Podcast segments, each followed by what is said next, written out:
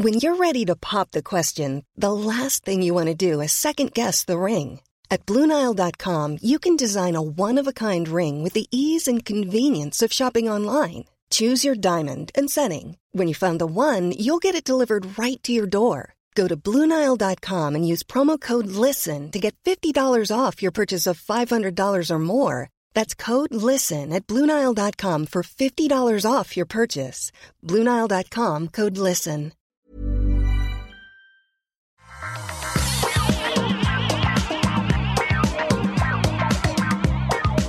Bonjour à tous et bienvenue sur le Rendez-vous Tech, l'émission. On vous résume très simplement en une heure toute l'actu tech, internet et gadgets, les choses que vous devez retenir, savoir. Et ben, pas la peine d'écumer tous les blocs de la Terre et de passer des heures et des heures à tout comprendre. En une heure seulement, on vous résume tout ça et on vous euh, explique ce qui est important. Je suis Patrick Béja et aujourd'hui on va vous parler de la nouvelle Freebox V8, de la fin de l'Internet des gens gentils, enfin on va vous expliquer ça. On va également parler un petit peu d'Apple qui essaye encore de nous entuber et de plein d'autres choses. Je suis Patrick Béja et très heureux aujourd'hui de recevoir l'équipe de Feu, le podcast Upload au complet, mais son esprit vit toujours à travers vous. J'ai nommé Jérôme Kainborg, Cédric Bonnet et Corben Manuel Dorn. Comment allez-vous, messieurs Tous en même temps, 3, 2, 1 Très bien. Ça va. Ouais, pas mal. Très bien, magnifique. J'aime beaucoup, l'équipe de feu. Il faudrait qu'on fasse un ouais. de l'équipe de feu. L'équipe de feu, c'est très très bien dit.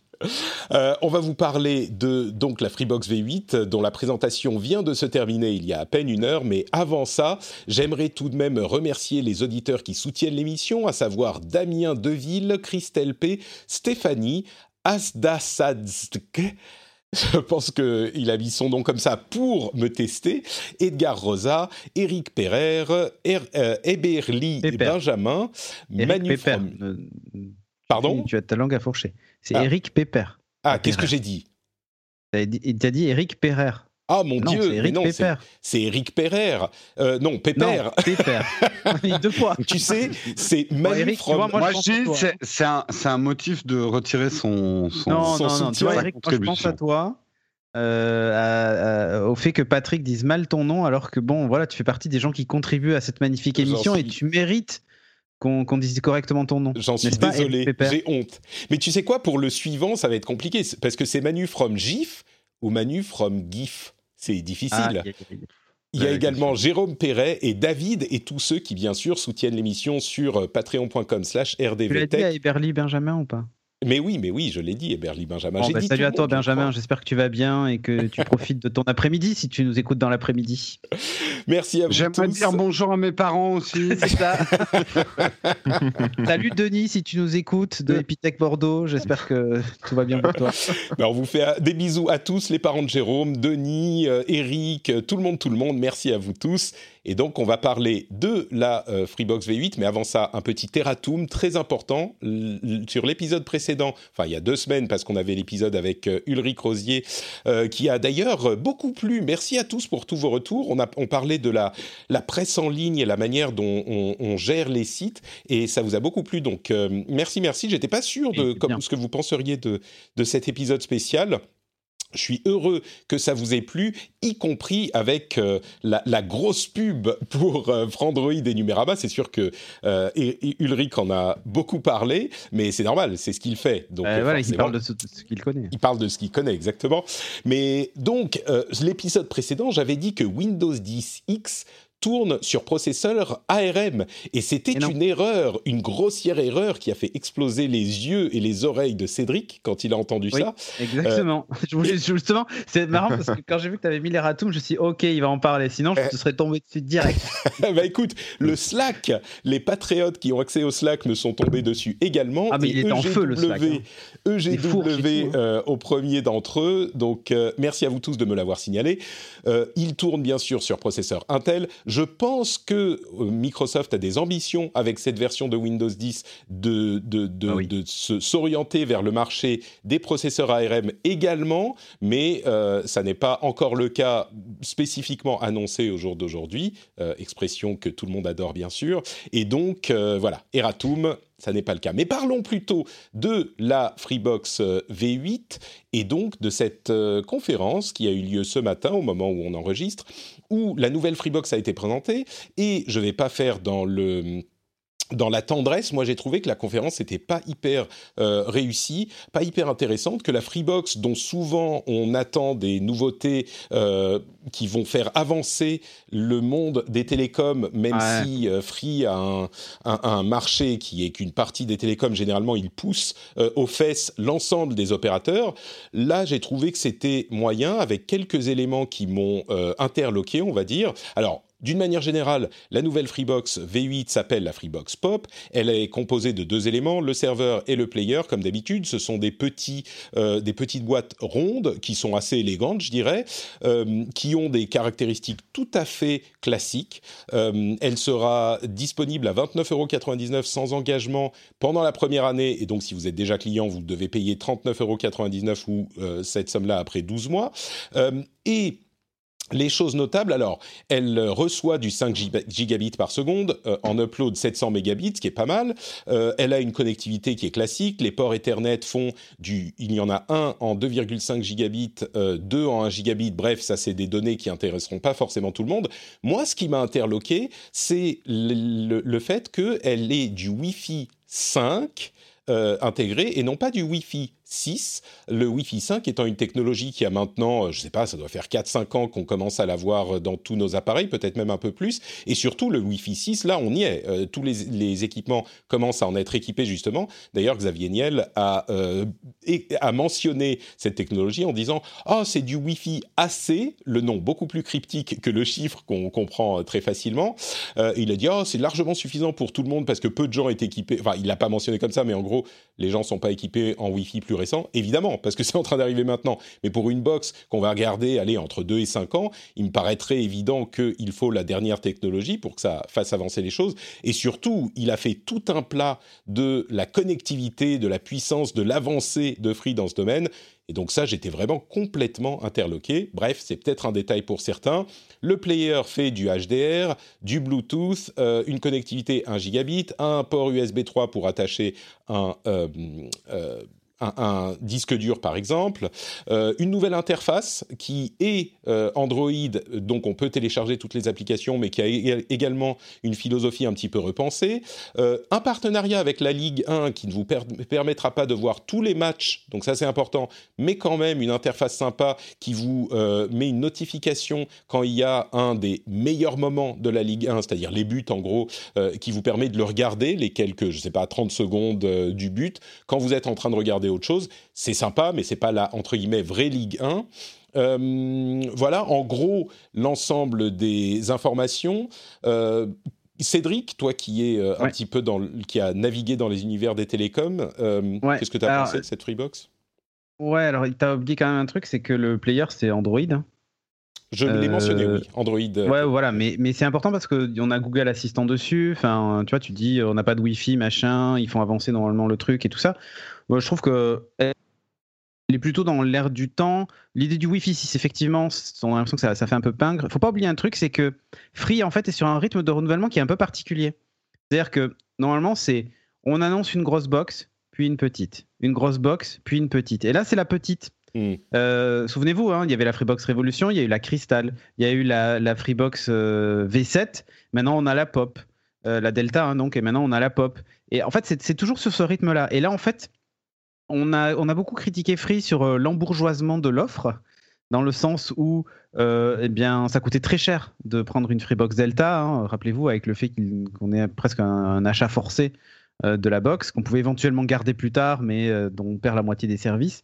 Ça avait été très critiqué à la sortie de la Delta. Euh, les prix sont ultra élevés euh, de la Freebox de la Freebox Delta.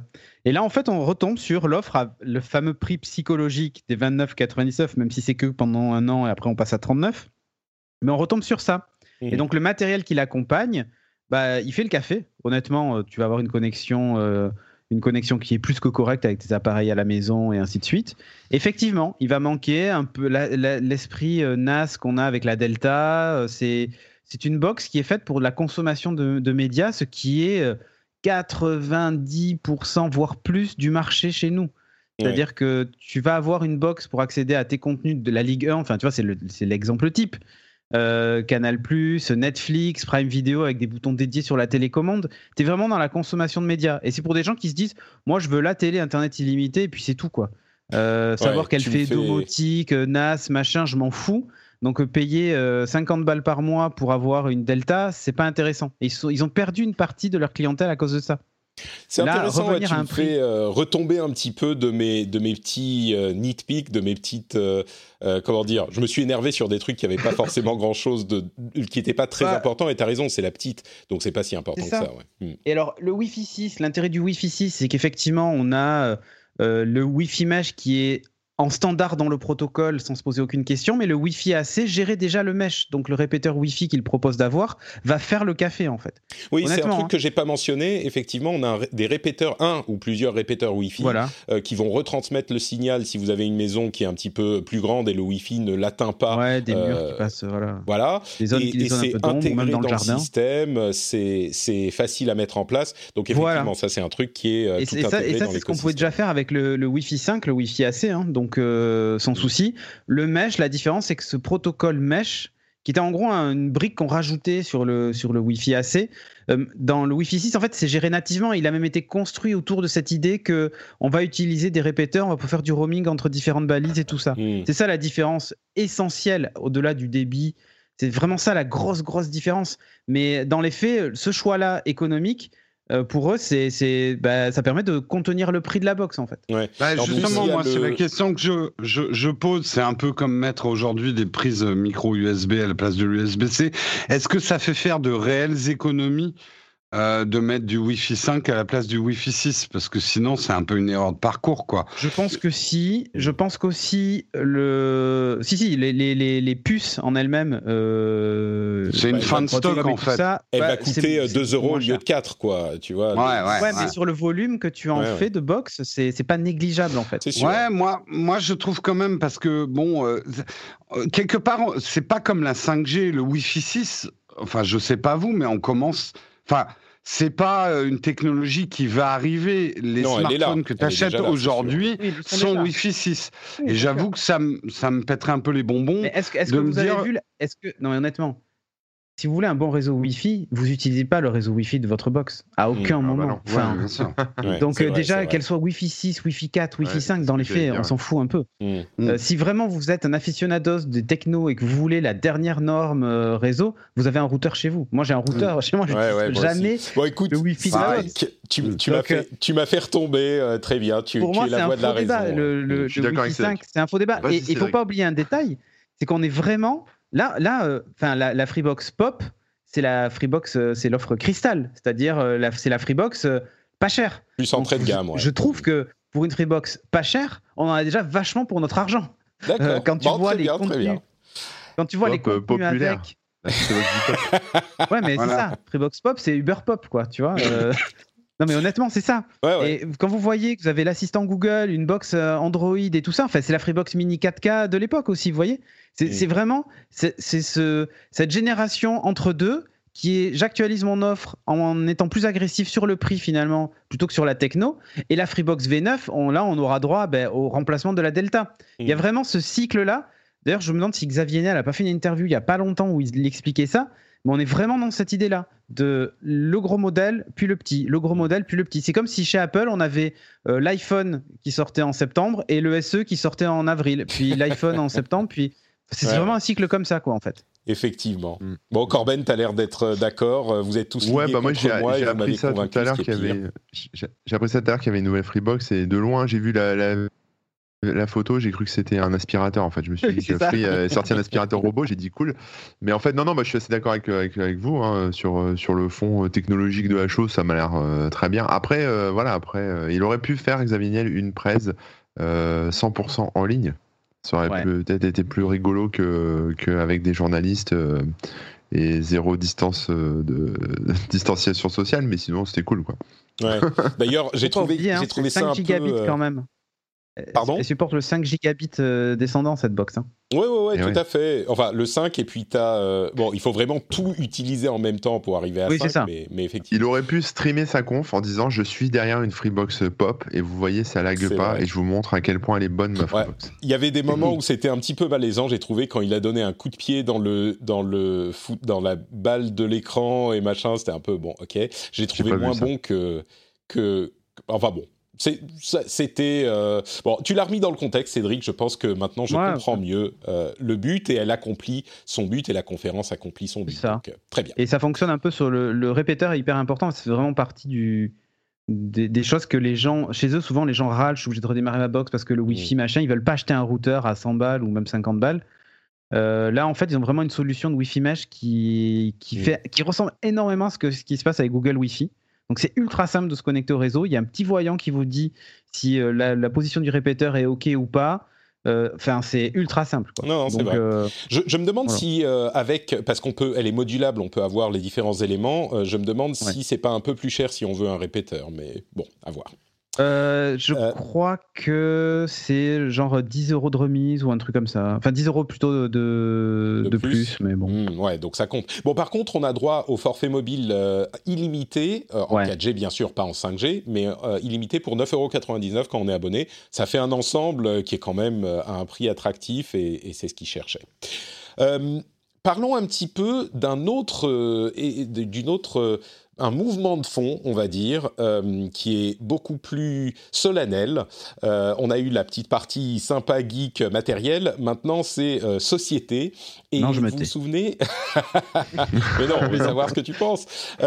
On, on, vous vous souvenez, il y a quelques semaines de ça, Twitter avait euh, labellisé un tweet de Donald Trump, un événement important, oui. dont j'avais dit que c'était un moment historique pour moi et que ah bah euh, oui. ça allait euh, avoir toute une série de conséquences. Et ben maintenant, on vit dans le monde de ces conséquences avec un mouvement vraiment sans précédent où une, on va dire l'intégralité, ou en tout cas une grande partie des réseaux de, de, des réseaux sociaux du net, et j'inclus YouTube dans les réseaux sociaux, se sont mis à bannir, supprimer, contrôler les contenus vraiment euh, euh, limites qu'ils hébergeaient jusqu'à maintenant. Et d'une manière générale, on a une sorte de reconsidération de ce qu'on peut accepter de dire et de laisser dire sur Internet.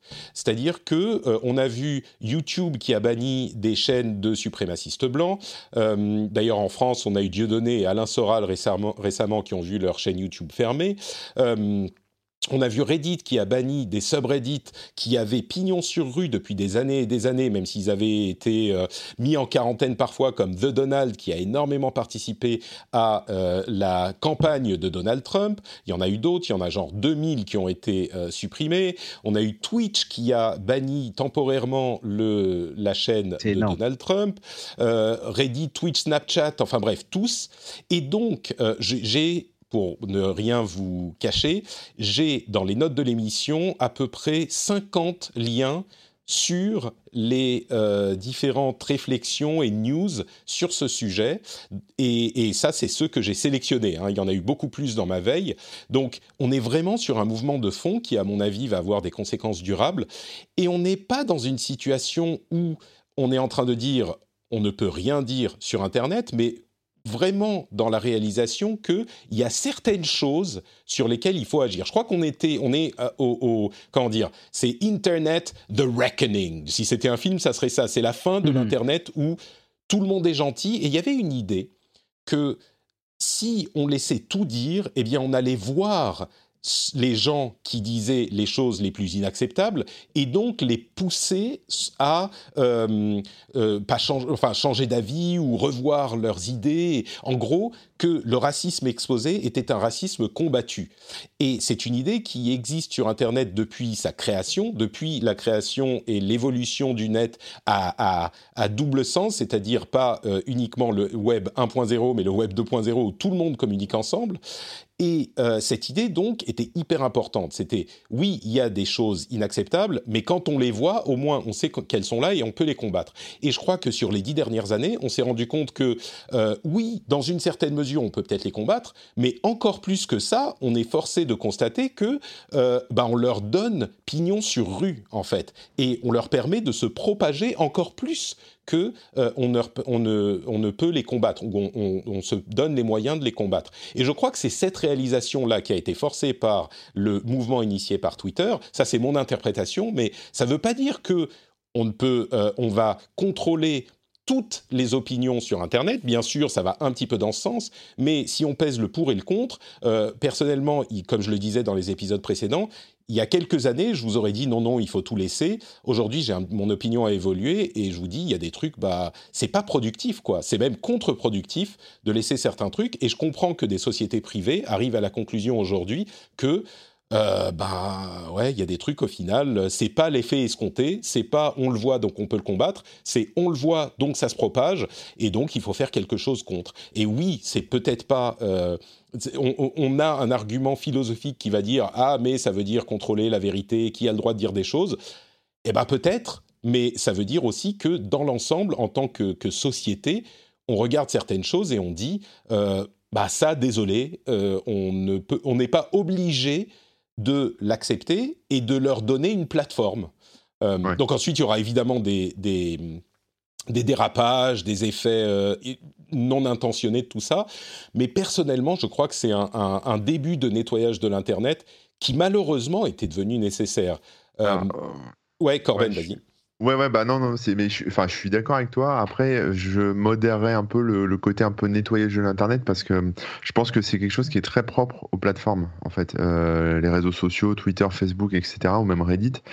Euh, mais le truc là maintenant, c'est que, bah, je, pense que tu l'as vu, par exemple, The Donald, donc qui était le, le fil Reddit euh, de soutien à Donald Trump s'est fait, euh, fait euh, tuer de Reddit, il me semble. Ouais.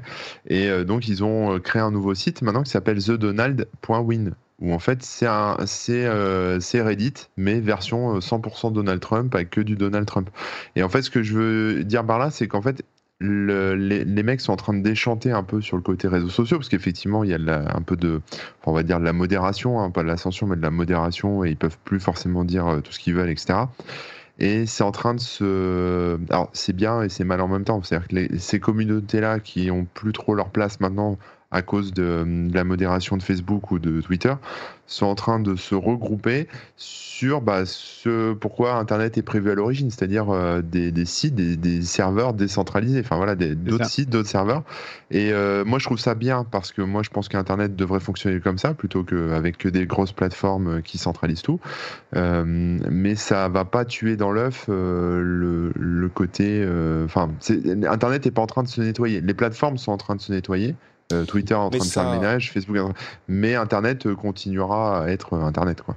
Non, complètement. Ça, c'est évident. Mais je veux dire, évidemment que euh, ces choses-là ne vont jamais disparaître. Et il y aura toujours des gens dans des recoins peu recommandables du net comme de la société. La différence, c'est qu'on est en train de décider en tant que groupe de dire on n'est pas obligé de le mettre sur les devants de la scène. Et il y a des sites entre guillemets respectables, et je mets des grosses guillemets, mais tu vois, des sites respectables qui décident, bah, pour nous, tu vois, c'est une sorte de curation, euh, pour nous, sur notre site, on estime que ce genre de discours n'a pas sa place. Et après, c'est au public de décider quel site il va aller fréquenter plutôt que, que, d'autres. Et des sites comme euh, TheDonald.win, euh, et tu vois des sites où, entre guillemets, nous, nous sommes pour la liberté euh, d'expression, ce qui généralement veut dire on laisse les gens faire des commentaires racistes, généralement, je généralise, mais il n'empêche, eh ben il y en aura toujours, et il y en a toujours eu, mais ça clarifie les choses au moins. Et je crois que c'est ça la réalisation, c'est que les sites sont en train, c'est même pas vraiment de se rendre compte, sont en train de décider qu'ils sont pas obligés de donner leur place à tous les types de contenus, y compris ce type de contenu soit limite, soit carrément haineux. Et c'est un gros changement, quoi.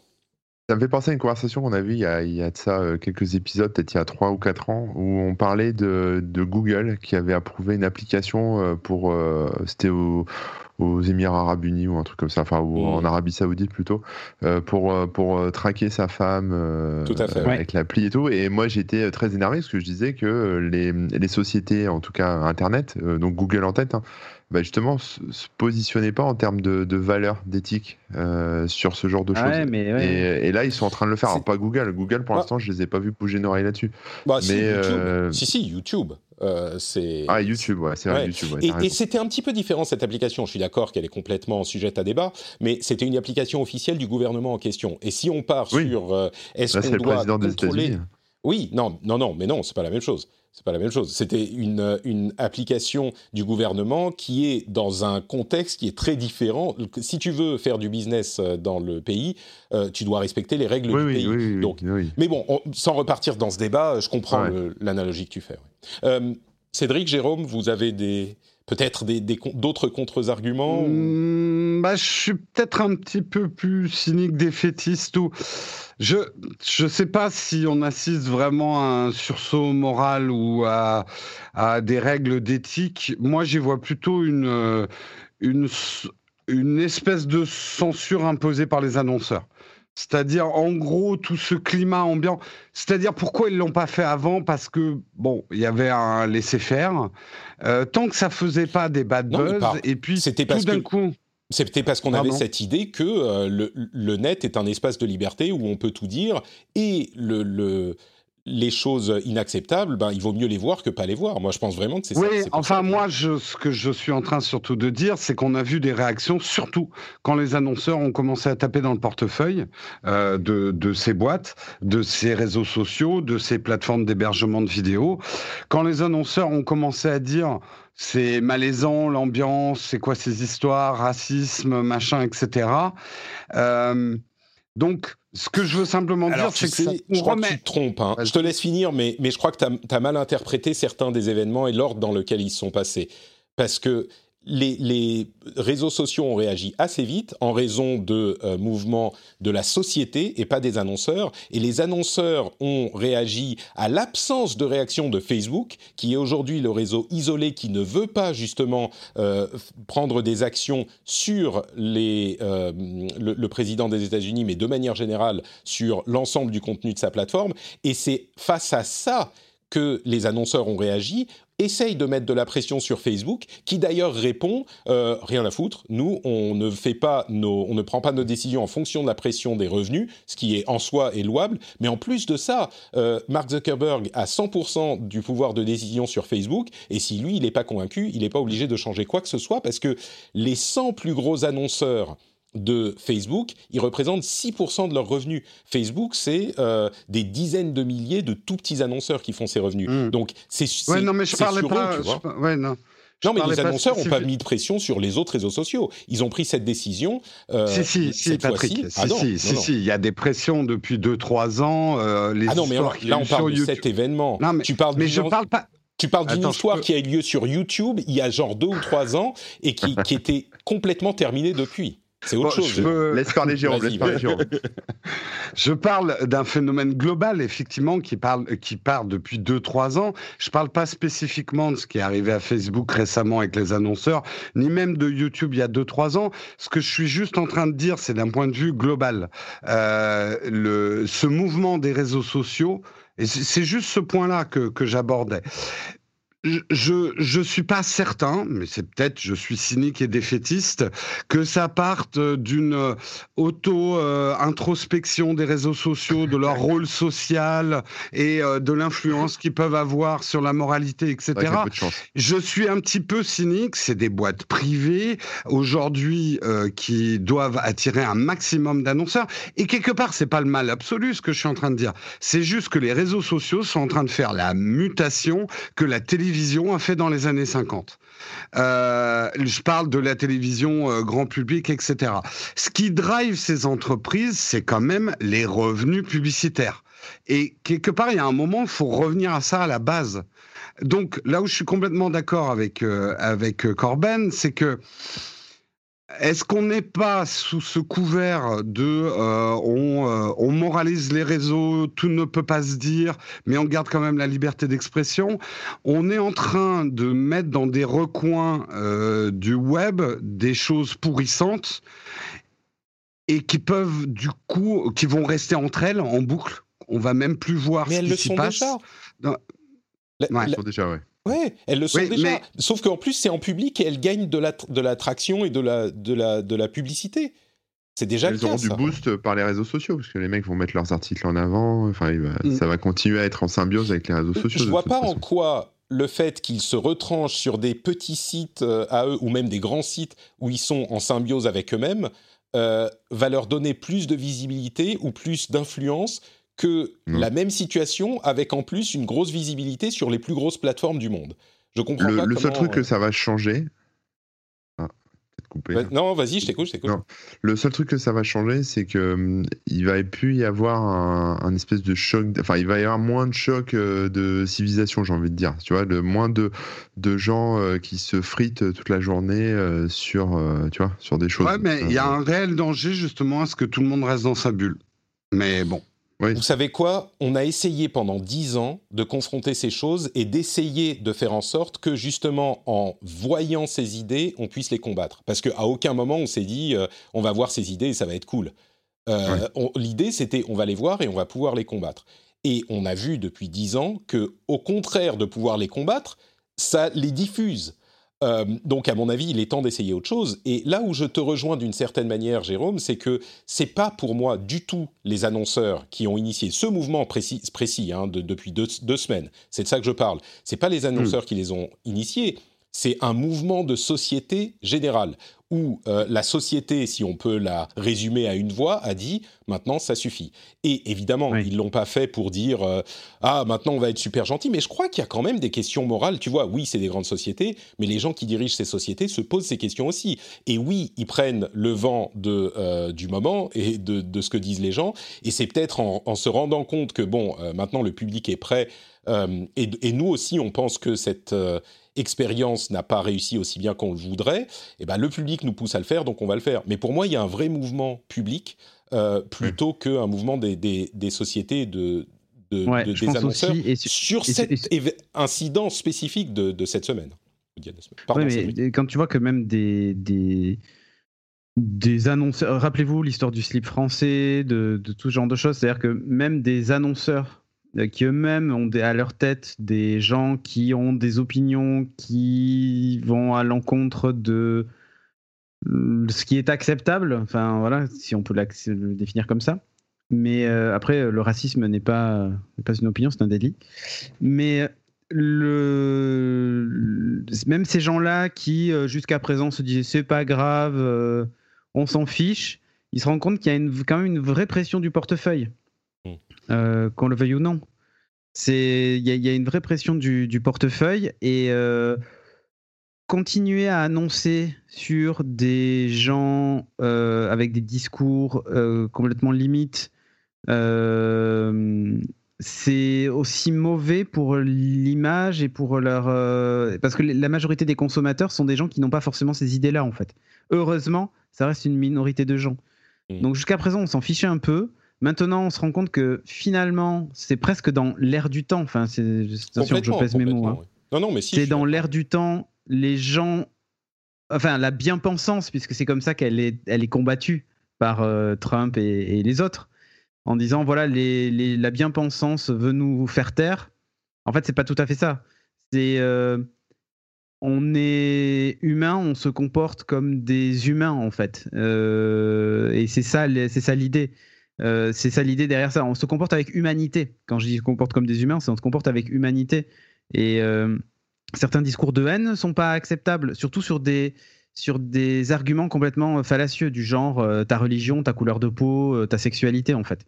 C'est des choses qui aujourd'hui sont acquises normalement, bien que je suis sûr que des, des, gens de la communauté LGBT ou, ou des gens racistes comme on dit, euh, te dirait qu'aujourd'hui, c'est pas du tout le cas. Euh, et ça, je veux bien tout à fait l'entendre. Hein. C'est-à-dire aujourd'hui, déclarer son homosexualité, euh, c'est encore plus compliqué que déclarer ses impôts finalement. ou sur un CV mettre ta photo et à partir du, moment où tu es une personne de couleur euh, voir tes chances d'être embauché euh, annihilées ou complètement diminuées. Bah, c'est une réalité en fait. Pour résumer ce que tu dis là, euh, évidemment que ce qui s'est passé là sur les réseaux sociaux, c'est pas ok maintenant le racisme et le sexisme, c'est bon, on a réglé le problème, tu vois. Évidemment, c'est pas ça que, bien sûr, bien sûr. Non, mais effectivement, faire comprendre aux gens. Pour moi, en fait, il y a eu une vraie libération, je n'arrête pas de le dire, mais il y a une vraie libération de la parole au moment du mariage gay en France, en tout cas. L'autorisation du mariage homosexuel, euh, enfin les débats qui ont eu lieu ont entièrement libéré la parole et où être homophobe ouvertement à la télévision n'était pas un problème sous prétexte que ben, on écoute les opinions de tout le monde et tout ça. La parole s'est entièrement libérée sur, sur cette, sur cette, sur cette chose-là, mais elle s'est aussi libérée du coup bah, sur tout ce qui en découlait. C'est-à-dire qu'on pouvait parler ouvertement du racisme ou presque sans que ça gêne personne en fait. Euh, et du coup, c'est devenu presque un discours de fond et un acquis que bah ouais, il y a des gens racistes qui l'assument, mais alors c'est quoi? Il y a des gens qui sont contre le mariage euh, homosexuel, bah alors c'est quoi le problème en fait?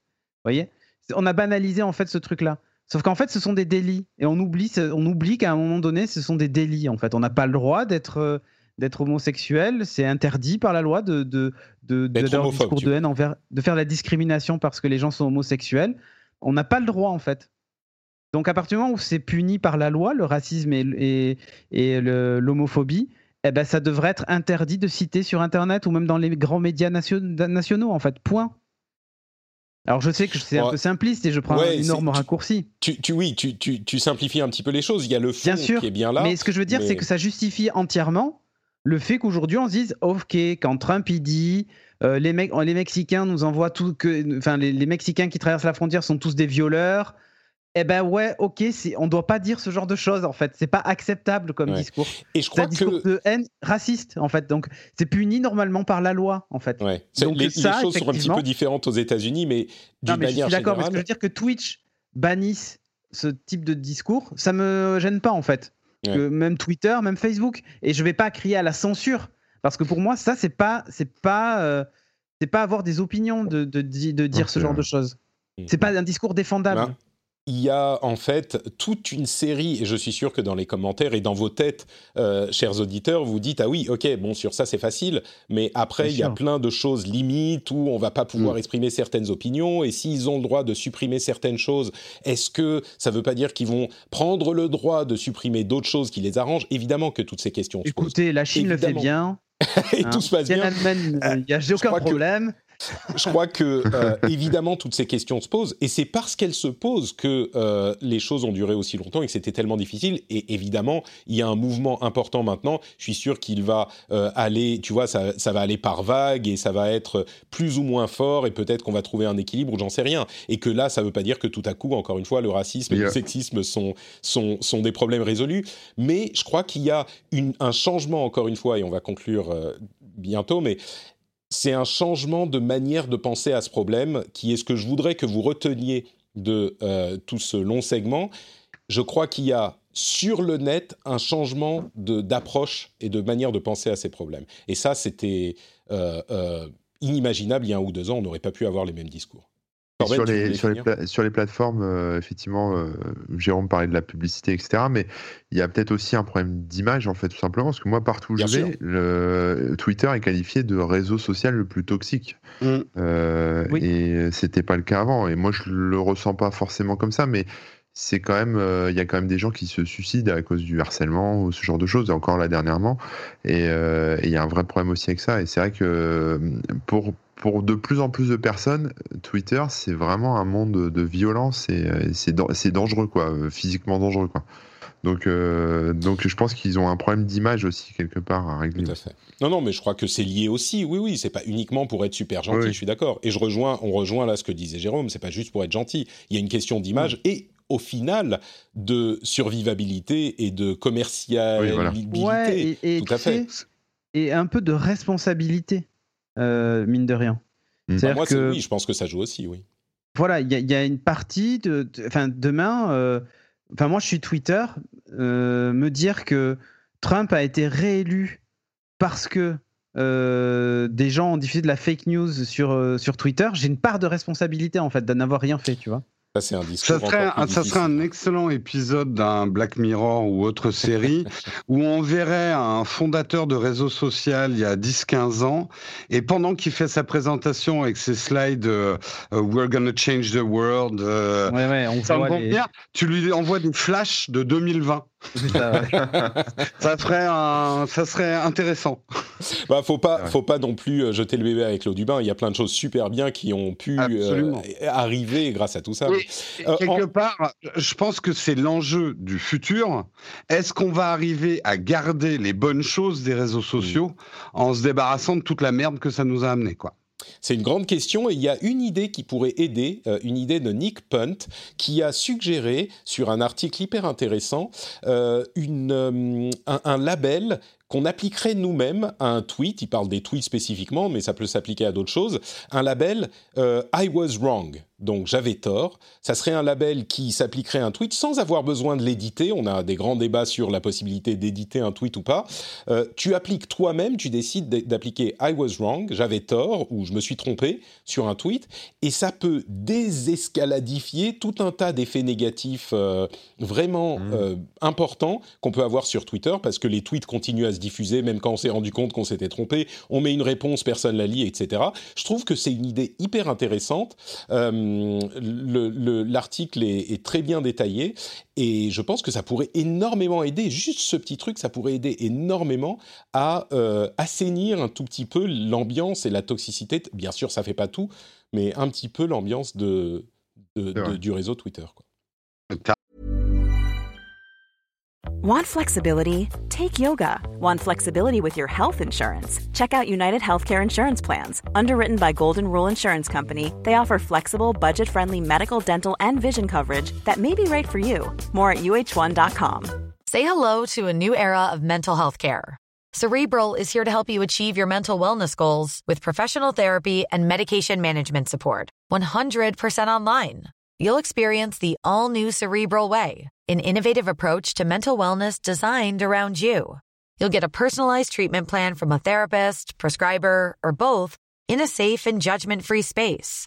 Your cerebral therapist or prescriber will outline a customized plan with clear milestones along the way so you can get to feeling your best. With Cerebral, you're not alone in your mental health journey. We're here to empower you to live a fulfilling life.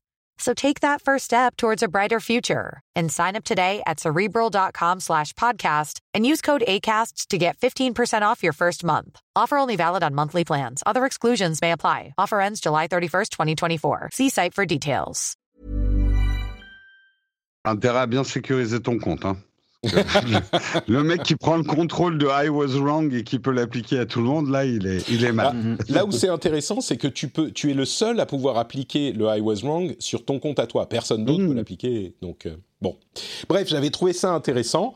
Euh, je vous propose qu'on fasse une petite pause. Ah oui, alors d'abord, euh, à propos de I Was Wrong, un truc euh, édifiant. vous savez, depuis quelques semaines, j'ai inclus dans le flux de l'émission, du podcast, des petits montages de rattrapage que je publie le dimanche, qu'on publie avec, avec Fanny, le dimanche, sur le flux du podcast. Et en fait, c'est des épisodes remontés à 10 minutes, donc très raccourcis, qui sont essentiellement les informations, euh, avec évidemment moins d'analyse, euh, euh, de l'épisode publié le mardi hebdomadaire. Et mon idée était, euh, eh ben, ça va aider les gens qui n'ont pas le temps d'écouter un épisode à avoir un épisode beaucoup plus court pour avoir les infos euh, essentielles. Je me suis dit, ouais, super, euh, c'est une super idée, ça va rendre un super service aux auditeurs. En plus, ça rajoute un petit peu de matériel pour la pub, donc je peux avoir un petit peu plus de revenus de pub. C'est gagnant, gagnant, gagnant, ça va plaire à tout le monde. Les retours n'ont pas été exactement positifs. Il y avait des gens un petit peu partagés, mais j'ai décidé de continuer sur un mois pour voir si les gens s'habituaient.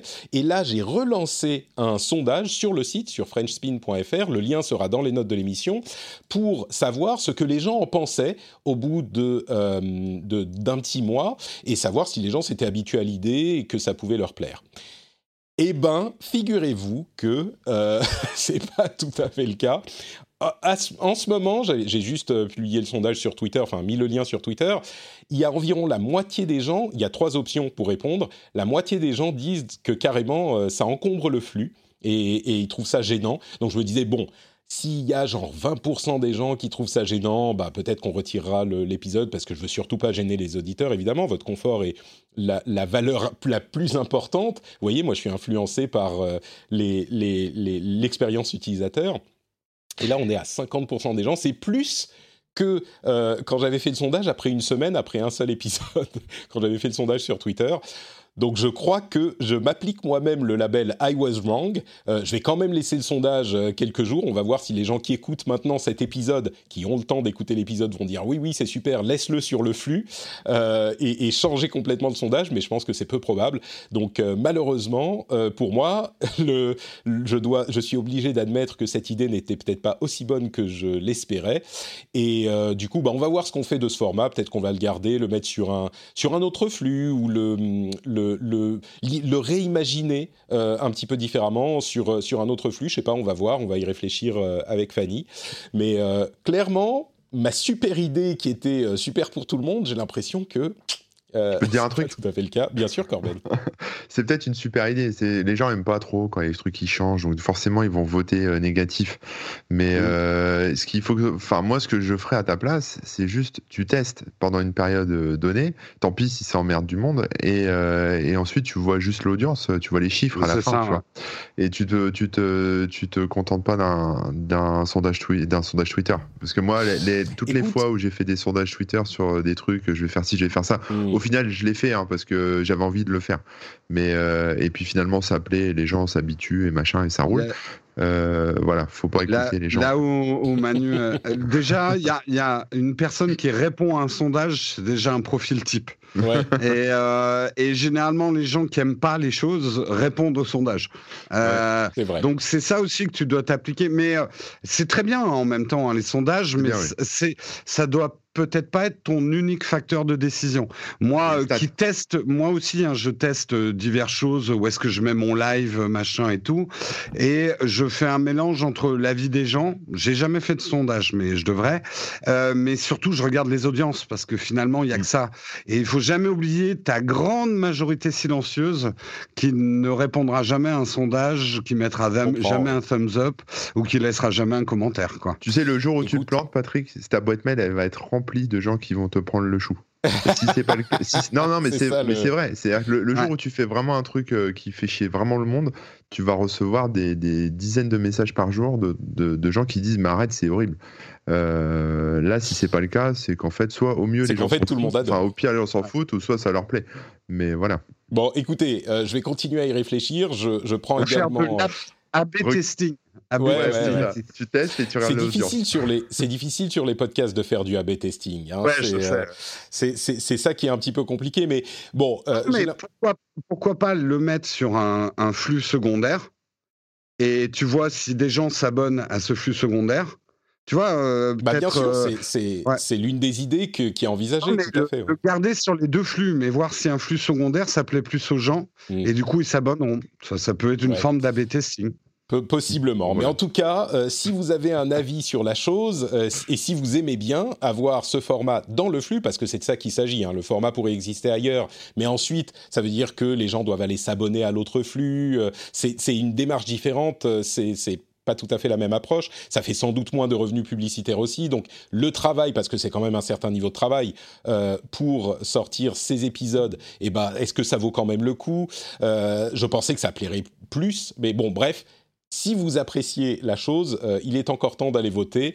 Euh, le lien sera dans les notes de l'émission. Et surtout, si vous appréciez l'émission, vous pouvez devenir euh, patriote, vous pouvez soutenir l'émission financièrement, une émission qui vous écoute euh, et euh, où la question ne se pose pas parce que vous n'avez pas de pub et vous écoutez les émissions en entier si vous le souhaitez. C'est sur patreon.com slash rdvtech. ça coûte pas grand-chose et ça aide énormément. Donc n'hésitez pas à aller y jeter un coup d'œil. patreon.com slash rdvtech. Si vous écoutez l'émission depuis un moment et que vous aimez bien, eh ben, peut-être que vous pourriez penser à la soutenir quand vous rentrez chez vous, cling Ah, les clés dans le bol, ça me fait penser à un truc. Ça me fait penser à quoi? Patrick Voilà, cling Patrick. Bon, un, truc qui risque de faire parler beaucoup de gens également et inciter les mécontents à s'exprimer, c'est cette rumeur qu'on a depuis quelque temps, et en particulier de Ming Chi Kuo, analyste Apple hyper bien informé, qui nous dit que pour la prochaine version de l'iPhone, il est fort probable qu'Apple n'inclut ni le kit main libre, enfin les écouteurs, ni le chargeur dans la boîte de l'iPhone 12.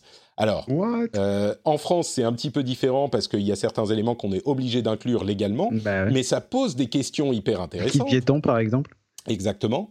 Mais ça pose des questions hyper intéressantes parce que on a tous, enfin la plupart des gens ont 12 euh, chargeurs iPhone et 12 euh, écouteurs euh, qui traînent dans des boîtes, c'est plus écologique, mais on se doute bien en même temps qu'Apple ne va pas réduire le prix de l'appareil en vous en offrant moins, donc il y a des gens qui vont être énervés de voir que voilà, Apple nous entube encore. En même temps, je pense qu'ils font le calcul chez Apple, personne au monde qui se dit, ou à part quelques exceptions, qui se dit je voudrais bien un iPhone 12 il n'y a pas de chargeur, je vais devoir payer 20 euros ou 30 euros de plus pour avoir un chargeur, ou 50 euros peut-être, j'en sais rien, mais euh, du coup, je ne vais pas acheter mon iPhone. Si tu veux un iPhone, je pense qu'ils ont ce, pouvoir de vous dire, bah voilà, c'est pas quelques dizaines d'euros que ça va vous faire changer votre décision, ou pas suffisamment pour justifier de ne pas euh, prendre cette décision de leur côté. Euh, mais c'est surtout quelque chose de très écologique parce qu'effectivement, on a tous ces éléments qui traînent chez nous, pas la peine d'en racheter encore un. Euh, et puis, du coup, Apple, comme ça, peut vous vendre des AirPods si vous n'avez pas encore. Euh, Jérôme, est-ce que toi qui es fan d'Apple, qu'est-ce que tu penses de cette possible décision? Bah, je pense qu'après, tout, toute la question, c'est comment Apple va le présenter. Parce que je suis pas aussi catégorique que toi. Mmh. Euh, Apple a une politique tarifaire assez agressive depuis euh, depuis deux ans. Ils nous ont surpris avec l'iPhone SE euh, et les iPads qui sont à des prix très bas sur le rapport puissance. Ce qui pourrait être malin de la part d'Apple, euh, c'est qu'ils fassent un peu comme ils font avec l'Apple Watch. L'Apple Watch, en gros, tu achètes un bundle entre le corps de l'Apple Watch et le bracelet que tu as choisi. Ils pourraient faire la même chose en revoyant complètement le packaging euh, de l'iPhone, c'est-à-dire que tu as l'iPhone, c'est ton élément A, et sur le site, au moment de la commande, tu choisis si tu veux pour 10 euros de plus, ils feront pas la connerie de mettre le chargeur à 30 euros. Ça, c'est des, des fantasmes on a des, on a des, des rumeurs sur un chargeur 20 watts euh, qui serait le seul désormais disponible, donc pour charger plus vite, euh, qui à mon avis pourrait coûter un peu plus. Mais alors peut-être, oui, euh, peut-être de 20 watts, mais peut-être qu'ils garderont un 5 watts minimaliste à 5 euros. Et ce que je veux dire, c'est que euh, tout ça te fera le packaging, mais ça sera un peu au choix. Tu veux les écouteurs, tu veux le, truc, tu peux. Euh, mais sinon, tu peux aussi avoir ton iPhone tout seul. Tu vois, présenter comme ça, c'est déjà beaucoup moins hostile parce que je t'ai pas enlevé, je te permets de rajouter. Ah, c'est con. le prix. Est-ce que le prix est le euh, même que le modèle de l'année d'avant euh, avec les écouteurs ah, C'est la question. Euh, regarde, si par exemple on te dit l'iPhone, il est à, je sais pas, il est à 600 euros, mais si tu enlèves le chargeur à le casque, ça te fera moins 15 euros. Bah, ça dépend. C'est une manière de le présenter. Oui, mais est-ce que l'année dernière, il était à 585 avec le chargeur et le casque? Je peux pas comparer, ce ne sont pas les mêmes modèles, euh, Patrick. Ouais. Oui, oui, bien sûr. Euh, en fait, sur l'autre, il y a 10 euros de plus, 10 euros de moins. Je peux t'assurer que l'Internet va comparer. Ça, ah oui, euh, bien sûr, bien sûr. Mais, ça, ce que je veux dire, mais après, c'est des débats de, de, de technophiles. Pour le grand public, tout est une question de présentation. Mmh. Euh, si effectivement nous, les technophiles, on est en train de dire mais scandale, ils enlèvent des choses, ils vont garder le même prix. Déjà, on a fait une interprétation, euh, mais tu peux très, de manière très habile marketing, dire qu'au contraire, euh, on va t'enlever du prix de l'iPhone si tu n'as pas besoin du chargeur ou du casque. Donc on verra bien comment Apple le présente, mais ils ont déjà montré qu'en packaging avec l'Apple Watch, ils sont capables de faire un packaging où tu choisis des options en fait. à propos de packaging, encore plus de d'écologie, le fait de réduire la taille de, de la boîte de l'iPhone, ça fait moins de transport et donc euh, moins de, mmh, tout à fait. de consommation. Cédric Dans le début des années 2000, il y a une autre marque qui avait décidé d'arrêter de vendre les chargeurs avec ses téléphones. C'était Nokia, pour des raisons environnementales, puisqu'en fait, le souci qu'il y avait, c'est que tout le monde gardait ses, vieux téléphones. On les revendait très peu. Hein. D'un autre côté, les vieux Nokia 3310, euh, On les revendait pas spécialement. Mais les générations d'après avaient toujours le même chargeur. On a gardé le même chargeur pendant des années, des années, des années. Et un jour, Nokia a dit, pour des raisons environnementales, parce que la plupart des chargeurs finissent du coup à la poubelle ou sont plus utilisés, tout ça, on fournit plus de chargeurs. Si vous en voulez un, bah, vous pouvez l'acheter à côté. Il est vendu 15 euros. Euh, c'est tout à fait possible. Mais de base, vous les aurez plus dans les boîtes. Et ils ont fait ça pendant des années et des années sur euh, pas mal de modèles de la gamme. Et à l'époque, personne s'en était offusqué. Hmm. Bah, personne n'avait rien dit parce que le motif était environnemental, puisqu'on hmm. commençait déjà à parler euh, des téléphones qui dormaient dans les, dans les tiroirs, des déchets que, que cela provoquait. Et on parlait justement des chargeurs. Le fait qu'en fait, on accumulait, tout le monde avait à la maison 5 ou 6 chargeurs Nokia Mm. Euh, ou enfin Nokia ou autre, ça dépendait des marques que, vous souteniez, mais c'était Nokia qui était leader du marché à l'époque. Donc euh, tout le monde avait plein de chargeurs Nokia euh, qui traînaient dans des tiroirs, on savait pas quoi en faire. Ils finissaient souvent à la poubelle et c'était dommage. Donc vous pouviez réutiliser votre ancien chargeur qui fonctionnait très bien avec les nouveaux modèles, parce qu'il n'y avait pas ces histoires de plus 20 watts, de 15 watts, de 10 watts, de machin.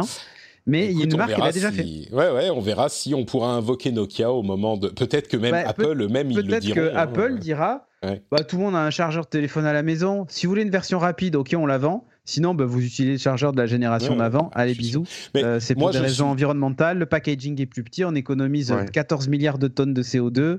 C'est génial. Faites un geste pour l'environnement. Bisous. Moi, je suis complètement d'accord que c'est une bonne chose euh, et que c'est encore un truc gagnant, gagnant, gagnant. Parce que sincèrement, euh, qui au monde aujourd'hui achète un smartphone et n'a pas déjà un chargeur de smartphone? Parce qu'accessoirement, vous pouvez utiliser votre chargeur d'Android pour charger votre iPhone. Hein. À partir du moment où vous avez un câble. Exactement. Moi, j'ai un chargeur Anker multi-USB sur lequel je branche plein de trucs, tu vois. Mm.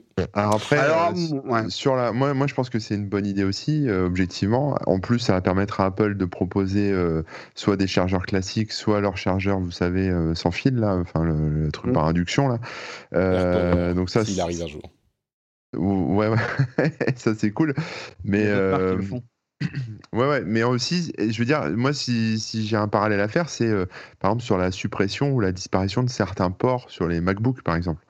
Euh, les technophiles s'énervent, mais les gens continuent à acheter des Macs. Et même s'il n'y a qu'un port USB Type C sur le, MacBook Air, bon, bah, les gens continuent à acheter un MacBook Air et prennent des adaptateurs, achètent à côté que ça. voilà, c'est ça. Donc en fait, Apple... Oh là là, Apple l'a déjà fait en fait ça. Alors pas faire disparaître le chargeur, mais faire disparaître des ports entiers sur des sur des MacBooks. Ils l'ont fait, ils en ont rien à foutre. Donc euh, ils vont. Euh, moi ça me choque pas et je pense qu'ils le feront et c'est bien. Eh ben, ça n'a jamais été la, politique d'Apple d'écouter ce que les technophiles pensent d'eux. Euh... Ils font pas des sondages sur Twitter pour ah. la vie. non bah non. En disant putain. Tech et euh, ils regardent pas les vidéos, ils en ont mais à rien à carré. Apple fait du grand public et et ça leur réussit plutôt bien, hein, malgré ah bah l'énervement que ça peut créer chez certains, mais ça leur réussit plutôt bien. Je pense qu'on peut dire que ça leur réussit bien. écoutez, euh, Google Glass, c'est les lunettes connectées de Google qui ne leur ont pas vraiment réussi, mais ça ne veut pas dire que ça ne va pas réussir un jour. On entend énormément de euh, rumeurs sur la possibilité de lunettes connectées d'Apple dans les deux ou à trois prochaines années. Et eh ben, Google a racheté une société qui fait des lunettes connectées qui s'appelle North. Les lunettes sont les Focals, et donc on imagine qu'ils sont en train de se réintéresser à cette technologie, c'est pas mal. Ils ont également euh, annoncé un programme de licence avec des éditeurs de presse en ligne, et ça c'est assez intéressant, ça sera sur un nouveau produit, pas sur Google News, mais qui fait partie des initiatives de Google News, enfin de la Google News Initiative, euh, où ils rémunéreraient les éditeurs de presse, ce qui est évidemment notable parce que ça fait des années que les éditeurs de presse réclament euh, de l'argent de Google, euh, notamment pour leur euh, indexation. Donc on va voir ce que ça va donner à ce niveau. Et puis, les blogueurs pas de Je sais que je sais que tu veux passer vite parce qu'on est très long. Mais juste pour info, la société qu'ils ont rachetée, c'est pas du tout de la réalité augmentée. Tout ça, c'est juste d'afficher des notifications sur des verres, en fait. C'est pas. Voilà. Mm. Faut pas confondre ça avec ce que fait HoloLens ou voilà. C'est pas de la réalité augmentée, en fait. Non, c'est beaucoup plus minimaliste. Euh, j'allais te, donner la parole justement, Cédric, parce que Bouygues a racheté des, genre une flopée de MVNO. Euh, le MVNO, donc les opérateurs mobiles virtuels euh, du CIC, de Énergie, de Auchan, de Cdiscount, du Crédit Mutuel. En fait, c'est le même opérateur. Ouais, bah c'est c'est les, les ils sont tous chez Bouygues, tu veux dire? Euh, non, en fait, c'est le, le, même. Euh, alors, oui, maintenant. Ah oui, au-dessus, qui propose ses services à toutes les marques différentes. Et en fait, Exactement. C'est euh, Euro Information Télécom, qui est en gros une boîte qui propose des MVNO à des marques. C'est-à-dire que tu aurais pu très bien avoir le rendez-vous tech télécom et c'est Euro Information Télécom qui s'occupait de toute la facturation, machin et tout ça. Ils mettaient juste ton logo dans un coin en fait. Est-ce que c'est pour racheter des clients en fait, c'est ça? Ben voilà, en fait, les clients vont migrer parce qu'en fait, ils n'ont pas d'antenne, ils n'ont pas d'infraréseau, ils n'ont rien. Donc, ils ont racheté des clients, en fait, essentiellement mm. ça. Ouais, bah, intéressant euh, à noter quand même parce que c'est vrai que sur ce point, bah, c'est le gros, euh, euh, le gros combat dans ce marché des télécoms. Ah oui, voilà, et là c'est le plus gros, le plus gros, alors j'allais dire MVNO, mais le, principe, le plus gros acteur des, dans, dans ce secteur-là. Mm. qui donc dispose de toutes ces, toutes ces marques-là, hein, énergie mobile, ces discounts et tout ça. Et du coup, ils utilisaient le réseau de Bouygues déjà ou est-ce qu'ils vont non, les euh, alors il faudrait voir parce que je sais, je sais plus exactement parce qu'à un moment ils étaient passés comme MVNO euh, euh, multi-opérateur, c'est-à-dire que tu pouvais hmm. passer sur Orange et SFR par exemple. en fonction des cartes SIM que tu attribuais, mais en gros ils achetaient des numéros chez Orange, des numéros chez SFR, et bon, pour les gens ça changeait rien, hein. c'était ouais. Auchan Télécom ou machin mais euh, pas forcément Bouygues. Hein. Donc, euh, dans les faits, c'est, enfin, pour eux, c'est juste à voir de l'achat. passer tout le monde, euh, tout le monde chez Bouygues. Ça sera intéressant ouais, c'est ça. à suivre. Et en fait, le truc, c'est que il y a de moins en moins de clients pour les MVNO, clairement. Hein. donc, parce que forcément, hein, parce que quand tu vois des BNU, des Red by SFR et tout ça qui se placent pile en face des offres un peu canon que pouvaient proposer les MVNO, il reste plus grand monde en fait. Mm. Euh, aujourd'hui, il va rester euh, la Poste Mobile, euh, Pritel, qui reste des MVNO. il y en a plus, plus beaucoup en fait. Mm. Honnêtement, c'est un marché qui s'est un peu asséché quoi. Ouais, qui est petit à petit. Donc, tu as toujours l'énergie mobile, ces discounts, Leclerc, tu vois, ce genre de trucs. Ouais. Qui eux, bon, Leclerc, c'est un peu différent encore, mais ils, ont, ils passent pas par, par EI, EI Télécom, mais mais bon, c'est ouais, essentiellement la base de données clients, euh, des clients qui vont du coup migrer euh, sans doute chez, chez, sur une offre BNU ou sur une offre Bouygues. Enfin voilà quoi.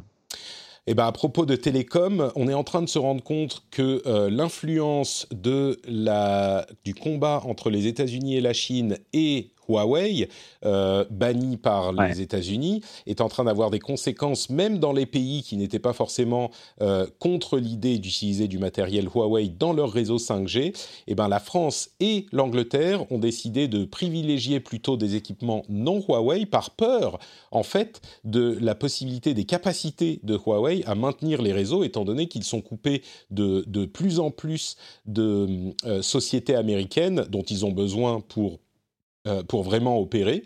Donc il y a une crainte euh, qui pousse même les pays qui n'étaient pas complètement décidés sur ce point à choisir la voie de la prudence, on va dire, donc des vraies conséquences de, euh, des actions des États-Unis, même si elles sont indirectes.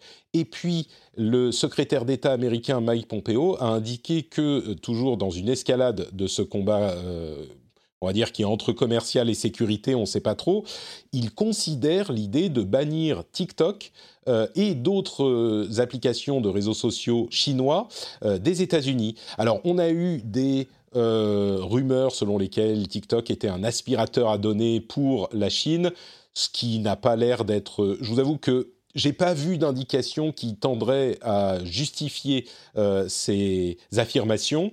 Euh, TikTok d'ailleurs fait d'énormes efforts pour se distancier du gouvernement chinois, mais donc euh, bref, ce combat entre les États-Unis et la Chine continue à avoir des conséquences. D'ailleurs, TikTok a été banni pour d'autres raisons de la de d'Inde. et Instagram a lancé Reels en Inde, qui est son Mhm. concurrent à TikTok, mais immédiatement ils se sont jetés dans la bataille. Euh, et puisqu'on parle de Chine, et je vais vous laisser la parole, euh, là, pour le coup, il y a de nombreuses sociétés, euh, WhatsApp, donc Facebook, Telegram, euh, Google, Twitter, qui ont dit qu'ils allaient arrêter de répondre aux demandes de, euh, du gouvernement de Hong Kong sur leurs utilisateurs, demandes d'information, parce qu'il y a une nouvelle loi qui vient de passer, selon laquelle la Chine a beaucoup plus de pouvoir sur ces données, justement, à Hong Kong, ce qui met à mal la politique, la doctrine de deux pays, deux euh, sets de lois, deux comportements. En gros, la Chine est en train d'essayer de récupérer plus d'informations sur les citoyens de Hong Kong pour évidemment euh, affaiblir le mouvement de contestation, à Hong Kong. Mais ce qui est notable en tout cas, c'est que Facebook, qui d'ailleurs n'est pas en Chine, hein, c'est l'un des seuls, on, les critique beaucoup, mais ils ont, ils ont euh, toujours tenu bon sur le fait qu'ils ne seraient pas en Chine. Mais Facebook et d'autres ont dit bah ok, donc on va arrêter de répondre aux demandes tout court pour Hong Kong. Donc c'est notable. voilà, ça fait, ça fait pas mal de choses. Je ne sais pas si vous avez des réactions sur ces points-là.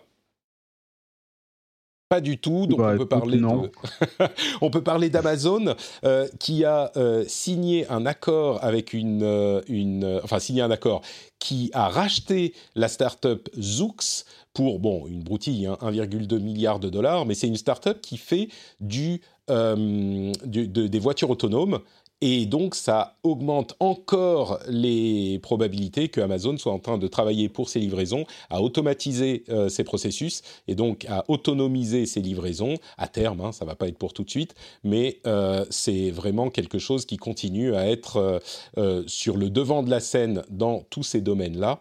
à noter également qu'ils ont réduit leur empreinte carbone par dollars dépensés, je parle toujours d'Amazon, mais qu'évidemment, euh, étant donné l'augmentation de leur activité, euh, l'empreinte carbone a augmenté par rapport à 2019 de 15%. Euh, donc même s'ils dépensent moins d'empreinte carbone par dollar dépensé par les utilisateurs, dans l'ensemble, ça augmente. Je pense qu'évidemment, il faut faire plus. On peut dire qu'un argent dépensé chez Amazon, du coup, un, dollar dépensé chez Amazon relâche moins de CO2 peut-être qu'un dollar dépensé chez quelqu'un d'autre, mais il n'empêche, étant donné l'augmentation de leur activité, ça veut dire qu'ils émettent plus. Mais c'est important à, à, mettre en, en parallèle. Ouais, ils émettent plus mais moins, quoi, en fait. Ouais, voilà, c'est ça. Plus mais moins, il faut faire plus d'efforts, c'est sûr. Est-ce qu'ils vont arriver à mettre un algorithme dans les, dans les trucs de livraison automatique qui te dira je suis passé mais vous étiez pas là. Écoute, c'est absolument un truc aléatoire, tu sais. S'ils peuvent, s'ils veulent concurrencer euh, les méthodes de livraison classiques, ils ont intérêt à le faire. Bah ouais, non mais pour le charme, tu vois, qu'on bah se rappelle du bon vieux temps, euh, ça sera important pour humaniser le truc, quoi. À, mon époque, euh, on était, on n'était pas livré, on n'était jamais sûr de recevoir. C'est ça. Maintenant, tout est propre, euh, tout est, c'est euh, chiant. aseptisé. Oh. Euh, tu sais que je fais vraiment une anecdote, mais on rigole. Mais moi, quelqu'un il m'a dit j'aime pas le Mac parce que je dois jamais le réparer. Enfin, je dois jamais le, le, dépanner en fait. Il y a ah un plaisir dans les trucs qui marchent pas bien. C'est vrai, c'est vrai. Je, ah, de ça à Corben s'il doit pas dépanner son Mac. oui, oui, oui, j'ai vu. c'est le problème du Mac. Quand ça marche pas, ça marche vraiment plus. ouais, problème matériel. On peut pas faire grand chose en réparation, surtout qu'il est encore en Apple Care. Donc je vais pas me faire chier. Ah, bah oui, oui, oui clairement. Euh, Discord, on, on, a beaucoup parlé de, Zoom ah et des outils de communication euh, ces derniers mois, évidemment, avec euh, la pandémie. Discord, qui est un outil de communication qui s'est conçu lui-même pour les gamers, a levé encore 100 millions de dollars euh, c'est comme une manette, hein, l'icône. Hein. Oui, complètement. C'était vraiment pour les euh, gamers qu'il s'est imaginé. Euh, eh bien, ils ont fait, ils ont mis en place une initiative pour s'étendre encore plus. je ne sais pas si vous vous souvenez, mais on parlait dans, dans l'éducation il y a quelques mois des classes qui utilisaient Discord de mmh, manière très intelligente avec des, des, des salons vocaux qui avaient les noms de classes, en fait, enfin les numéros de classe. Donc on pouvait dire, euh, on a notre serveur Discord pour l'école, on a des numéros de classe pour salons vocaux, et quand on doit aller dans telle classe, eh ben on va dans tel salon vocal. Bref, il y a énormément de gens qui commencent à utiliser le service euh, pour plus que simplement les communautés de gamers, et donc ils veulent euh, essayer de capturer ce marché qui est beaucoup plus large, et c'est motivé par effectivement concrètement une utilisation que font d'autres communautés du service, qui est quand même assez bien conçue. Donc c'est intéressant à, noter aussi. Ils ont 100 euh, millions d'utilisateurs actifs euh, quotidiens aujourd'hui, ce qui est une augmentation de 50% par rapport à l'année dernière, la même période l'année dernière. C'est évidemment euh, notable. Je trouve qu'ils tirent bien leur épingle du jeu. Il y a Slack, Teams, etc., Zoom, qui font un truc très pro, et eux, ils font des communautés. Je trouve que ça marche pas mal. Nous, euh, moi, je sais que je suis fan de Discord, on a basculé dessus, mais je me pose, peut-être que vous, vous, avez peut-être plus l'information, mais euh, c'est quoi exactement leur business model à Discord? Alors, il y a plusieurs choses. Tu peux prendre un abonnement Nitro, Euh, oui, mais ça, on sait que ça, c'est de. Ça, je pense pas que c'est leur business. Enfin, je ah bah sais qu'il y a ça, mais. Ah bah c'est. Alors, tu penses qu'ils arrivent à vivre avec ça? Ça, j'en sais rien, mais je peux dire que c'est leur business model aujourd'hui. Il y a des abonnements Nitro et des boosts de serveurs euh, qui sont euh, leur, leur moyen de financer les, les, serveurs et ils se reposent sur les financements. Il n'y a pas du tout de collecte de données ou il n'y a pas du tout de. Franchement, je crois hmm. pas. Hein. Peut-être qu'ils voient quel jeu, à quel jeu les gens jouent euh, et, ce genre de choses. C'est ce que je me disais, ça, ça vaut plus d'argent, quoi. Mais c'est euh, possible, c'est possible. Mais, mais oui, c'est sûr qu'ils sont clairement dans cette euh, dynamique Startup Nation des années 2010, on va dire, où on va accumuler des utilisateurs autant que possible et puis voir comment on monétise après, comparé à, après une le, société comme Slack qui fait payer tous ceux qui, euh, tous ceux qui veulent utiliser le service euh, et qui le vendent à des sociétés. Quoi. Et c'est cher, hein, Slack. Mm. Slack, c'est euh, minimum 6 ah dollars par utilisateur et par mois. Hein. Slack, tu comprends leur business model, ouais. ouais. Mais, tu disais, Cédric, le boost de serveur Ouais, quand tu boostes les serveurs, c'est assez important si tu veux vraiment l'utiliser de manière professionnelle parce que bah, par exemple, de base, tu es limité à des fichiers qui dépassent pas 5 ou 8 mégas. Enfin, tu vois, il y, a pas mal de limitations. Et les boosts de serveur permettent d'augmenter bon, la qualité euh, audio du, serveur, c'est une chose, mais tu peux personnaliser aussi la bannière du serveur. Tu peux, tu peux vraiment le mettre à ton image. Et mm. euh, ça, ça compte en fait pour des sociétés par exemple, ou même pour des écoles qui l'utilisent. Bah, des communautés en général, oui. Ouais, des communautés de manière, de manière globale. Donc euh, je pense que oui, ça, ça fonctionne. Je me souviens plus d'ailleurs le, le, prix du truc, mais c'est pas très cher. Le premier niveau de boost, euh, je crois que c'est 5 dollars ou un truc comme ça. Le premier c'est 5 dollars, le deuxième c'est 15 dollars, le troisième c'est 30 dollars. Donc euh, ça reste. Euh, pardon, je te Et tu peux avoir carrément. Le, dernier, tu as carrément une URL personnalisée pour ton serveur. Tu vois, donc, c'est, plus que ça. Hein. C'est 30 boosts, donc 30 fois 5 dollars, donc c'est 150 dollars et 75 pour le niveau 2, pardon. J'ai... C'est 75 dollars pour le niveau 2, 150 dollars pour le niveau 3. Donc, euh, voilà, mais tu peux avoir vraiment ton truc personnalisé et tout ça. Donc euh, voilà, moi je peux vous dire un truc quand même. Euh, là, je, côtoie des jeunes de par mon métier. non, je ne suis pas.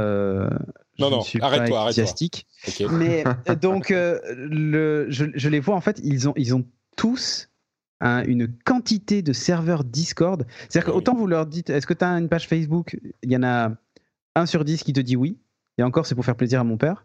tu leur demandes s'ils ont un compte Twitter. Là, déjà, t'es à 60-40, tu vois, 60% qui en ont pas.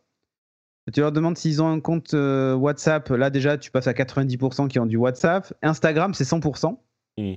euh, des 17 ans, tu vois, 17-20 ans. Et tu leur demandes s'ils ont Discord, tous ont Discord. Tous ont, au moins sont connectés à 1, 2, 3, voire plus de communautés encore Discord.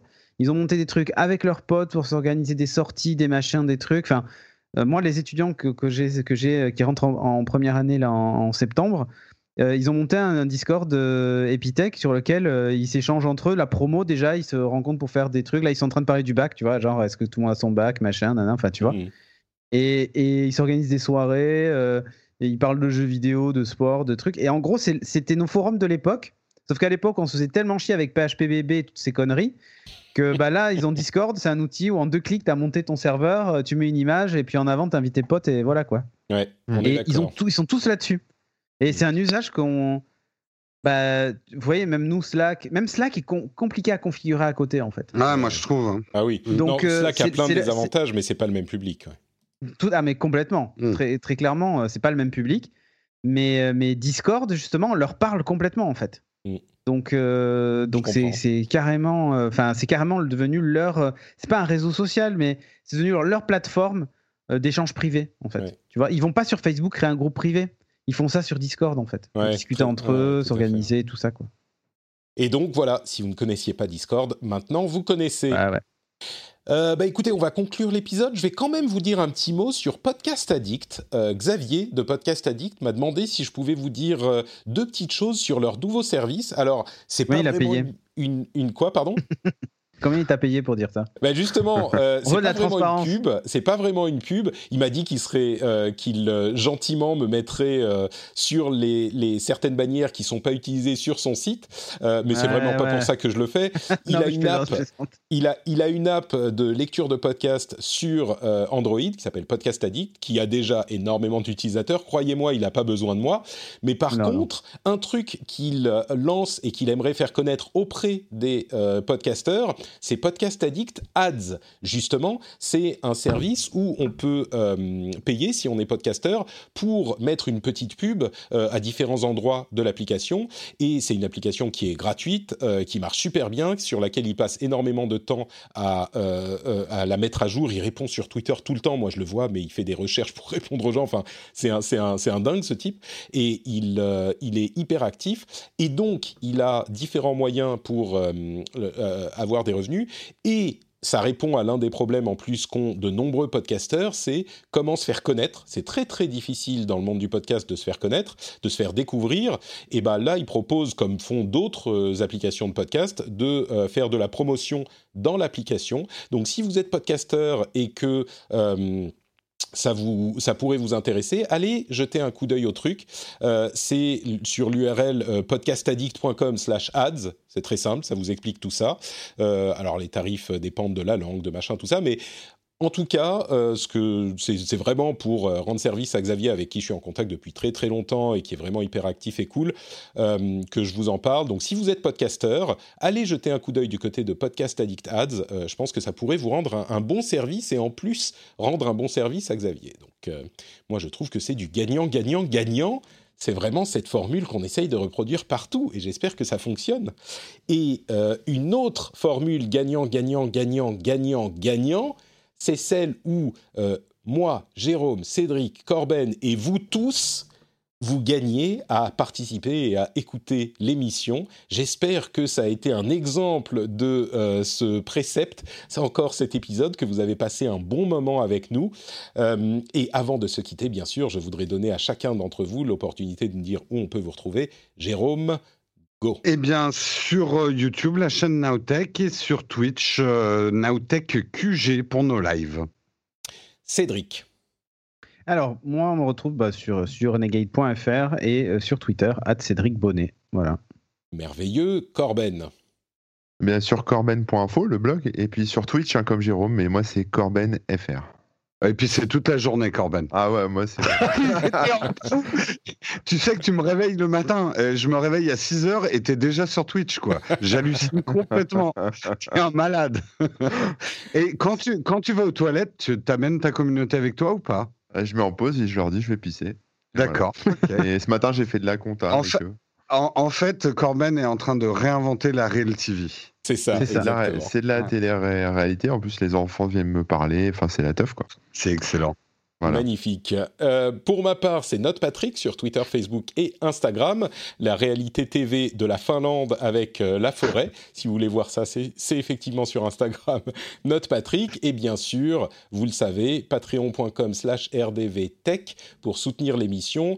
Euh, maintenant, l'émission se termine, donc il n'y a plus d'excuses. Cling Patrick quand vous rentrez à la maison. Ou alors maintenant, si vous allez au frigo pour prendre un petit verre d'eau ou une petite bière, et eh ben vous dites, ah, ça y est, je suis levé, j'ai arrêté mon boulot, bah, je vais aller faire un petit tour du côté de patreon.com slash rdvtech pour voir de quoi il s'agit. Ça serait énormément apprécié. Et bien sûr, si vous voulez commenter sur l'épisode, Dieu sait qu'il y a des choses à dire. Vous pouvez le faire euh, sur frenchspin.fr. On vous remercie de nous avoir écoutés. On vous fait d'énormes bisous, comme ça, tout, tout grand si vous le souhaitez. Hein. Bisous, bisous. Bisous aux gens qui ne veulent pas. Mais si vous voulez, ils sont là. Et on vous donne rendez-vous dans une semaine. Ciao à tous